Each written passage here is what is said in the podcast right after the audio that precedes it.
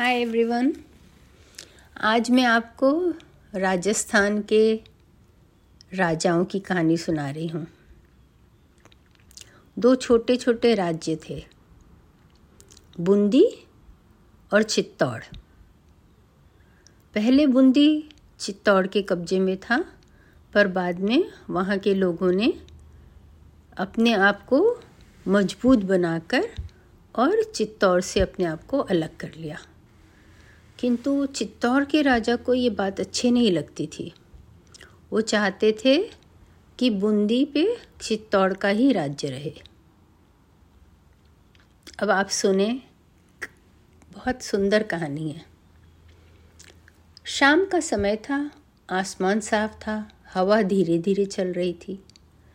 जंगल और शहर को मिराने वाली पगडंडी पर हड़ा जाति का राजपूत कुंभा मस्ती चाल में चला आ रहा था। उसके बाएँ कंधे पर धनुषवान और दाएँ कंधे पर एक बड़ा सा थैला लटका हुआ था। थकान के कारण उसके माथे पर पसीना की बूंदें चमचमा रही थी। बस्ती के निकट बने मैदान में पहुँचने पर वह एकदम से ठिटक गया। सामने ही एक किले का निर्माण कार्य चल रहा था। उस किले की बनावट चित्तौड़ के पड़ोसी राज्य बूंदी के किले के समान थी। यह देखकर कुंभा हैरान रह गया।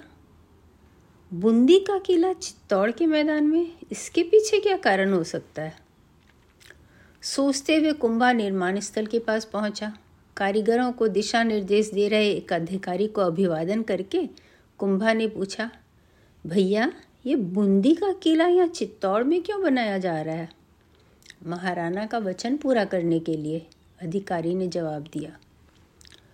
महाराज ने भला ऐसा कौन सा प्रण लिया है जिसके लिए उन्हें इस मैदान में बूंदी का किला बनवाना पड़ रहा है? कुंभा ने पुनः प्रश्न किया। अधिकारी ने इस बार कुंभा की तरफ़ ध्यान से देखा।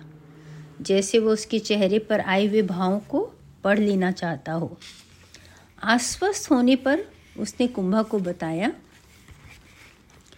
चित्तौड़ और बूंदी जो दो अलग अलग राज्य हैं, बूंदी चित्तौड़ के मुकाबले बहुत छोटा है।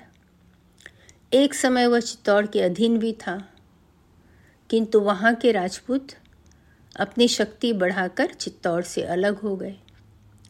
चित्तौड़ के राजा ने अपनी सेना संगठित की और बूंदी पर आक्रमण किया, किंतु उन्हें निराश होकर वापस आना पड़ा।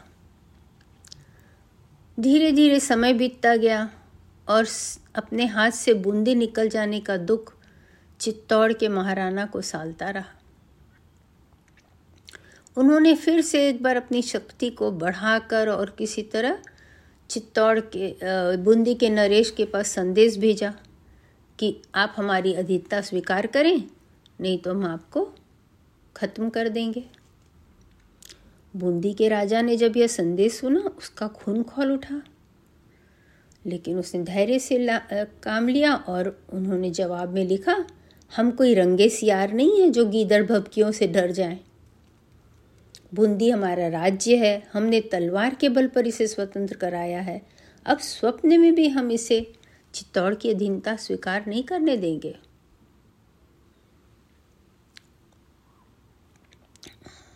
बूंदी का जवाब सुनकर चित्तौड़ के महाराणा का खून खोल उठा। उन्होंने तुरंत सेना को तैयार किया और बूंदी की ओर रवाना हो गए। बूंदी का किला पहाड़ी ज़मीन पर बना था, जहाँ पहुँचने का रास्ता बहुत उबड़ खाबड़ था। जब तक किले के पास पहुँचे सैनिक, तब तक वो बहुत बुरी तरह थक गए थे। तो उन्होंने क्या किया? बाहर में डेरा डाल के आराम करने लगे। अब इधर जो है, बूंदी के राजा, उन्हें पता चल गया कि बाहर में वो बैठे हैं और वो तो पहले से तैयार ही थे। वो सिर्फ़ 500 सैनिकों के साथ, सिर्फ़ 500 सैनिकों के साथ बाहर आए और उन्होंने धावा बोल दिया। गर्मी और थकान से बेहाल चित्तौड़ की सेना इसके लिए बिल्कुल तैयार नहीं थी। वो चारों ओर से घिर गई और गाजर मूली की तरह वहाँ बूंदी के हाड़ा राजपूतों ने उन्हें काट दिया। कुछ देर में चित्तौड़ के सैनिकों की जवाब, हिम्मत जवाब दे गई और वे जान बचाने के लिए भागने लगे। चित्तौड़ के महाराणा को अपनी परिचय स्वीकार करना पड़ा। इस हार इस हार से चित्तौड़ के महाराणा को बहुत दुख हुआ।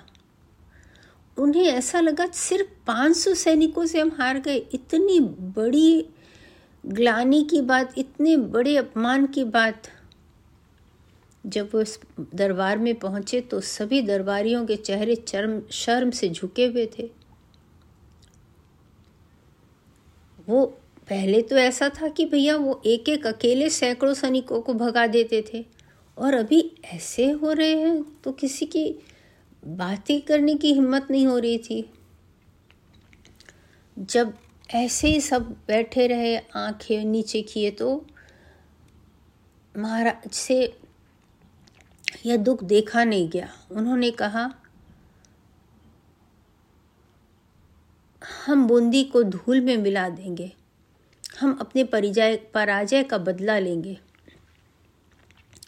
और फिर उन्होंने ये कहा, जब तक मैं बूंदी को पराजित नहीं करूँगा, तब तक अन्न जल ग्रहण नहीं करूँगा। सभी दरबारी सन्न रह गए। बूंदी का किला जितना, इतना आसान थोड़ी था। सालों भी लग सकते थे। और अगर महाराजा अन्न जल ग्रहण नहीं करेंगे तो जीवित कैसे रहेंगे? एक मंत्री ने कहा, महाराजा, आप यह प्रण वापस ले ले। बूंदी को जितना इतना आसान नहीं है। सेनापति ने कहा हाँ महाराज, हम फिर से कोशिश करेंगे, पर आप ये अपना प्रण वापस ले लें। सभी लोग फिर बोलने लगे कि, महाराज, अपना प्रण वापस ले लें। पर महाराज अपने जिद पर अड़े रहे। पहले तो दरबारियों ने उन्हें समझाया, पर जब वे नहीं माने तो वे सोचे, अब क्या करें? थोड़ी देर सोचने के बाद एक दरबारी ने कहा कि, महाराजा, एक उपाय है, अगर आप आज्ञा दे तो मैं कुछ कहूँ। उन्होंने कहा, ठीक है, कहो।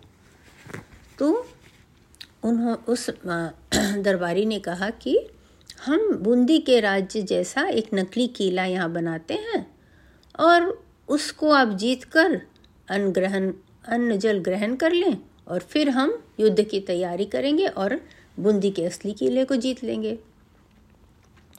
राजा को ये बात पसंद नहीं आई, पर सभी उनके ऊपर दबाव डालने लगे तो महाराणा ने इस बात को मान लिया। और इसीलिए जो है मैदान पे बूंदी का नकली किला बनना शुरू हो गया। बूंदी के हाड़ा राजपूत में से कुछ परिवार चित्तौड़ में भी रहते थे। प्रारंभ में चित्तौड़ के सैनिक उन्हें बंदी बनाकर लाए थे, लेकिन बाद में छोड़े जाने पर वे बूंदी जाने के बजाय चित्तौड़ में ही बस गए थे। और कुंभा जो है, उन हाड़ा राजपूतों का सरदार था। जब उसे यह बात पता चली तो उसका खून खोल उठा। उसे लगा कि महाराजा को इसने किस, किसने यह अधिकार दिया कि वह अपने प्रण की खातिर उसकी जन्म भूमि का इस तरह अपमान करें? वह बूंदी का, वो चित्तौड़ में रहता है तो क्या हुआ? बूंदी के सम्मान की रक्षा करना उसका फ़र्ज़ है। ये सोचता हुआ कुंभा पहुँचा बस्ती में और उसने सभी हाड़ा राजपूतों को एकत्रित करके उन्हें बताया कि ऐसा ऐसी बात है। कुंभा की बात सुनकर सभी को क्रोध आने लगा। सभी का खून खोल उठा। सभी अपने अपने अस्त्र शस्त्र लेकर और वहाँ किले के पास पहुँच गए। जब दूसरे दिन सुबह राजा वहाँ पहुँचे तो उनके हाथी के पास जो है, बहुत सारे तीर आके चारों ओर गड़ गए उनके हाथी के। सभी लोग एकदम आश्चर्य में रह गए। अरे, ये नकली किला में असली सैनिक कहाँ से आ गए? महाराणा ने तो स्वप्न में भी ऐसी आशा नहीं की थी कि नकली दुर्ग दुर्ग में भी उनको ऐसे लड़ाई करना पड़ेगा। उन्होंने सेनापति से कहा, ये क्या हो रहा है? सेनापति की तो जान सूख गई। वो डरते डरते किला के पास जा गया तो देखा कि राजपूतों का सरदार कुंभा है वहाँ। और उसने भी सरदार सेनापति के पैर के पास एक वान फेंक के उसका अभिवादन किया। सेनापति, गर्जा, ये क्या बदतमीजी है कुंभा? उसने कहा कि हम अपनी जन्मभूमि का अपमान होते नहीं दे सकते, इसलिए हमें मजबूरन हथियार उठाना पड़ रहा है। सेनापति ने कहा, तुम ये मत भूलो कि तुम चित्तौड़ के महाराणा का नमक खाए हो। तो उसने कहा, महाराणा के लिए मेरी जान हाजिर है। किंतु अपनी मातृभूमि की रक्षा के लिए हम अपने इस नकली किले को भी जो है असली की आभा प्रदान कर रहा हूँ। सेनापति ने कहा, तुम नमक हराम हो, तुम्हें सजा मिलेगी. हाड़ा के सरदार ने कहा, मुझे जान की परवाह नहीं है। अगर अपनी मातृभूमि की रक्षा के लिए मेरे प्राण भी चले गए तो मुझे गर्व होगा.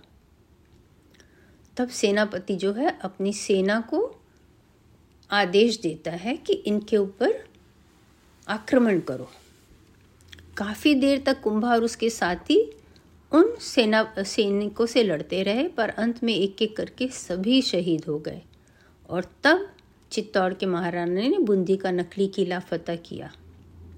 लेकिन जो कुंभा और उसके साथियों ने वहाँ पे कर दिखाया, उससे चित्तौड़ के महाराणा की हिम्मत डोल गई और फिर उन्होंने कभी भी बूंदी राज को जीतने का ख्याल नहीं किया।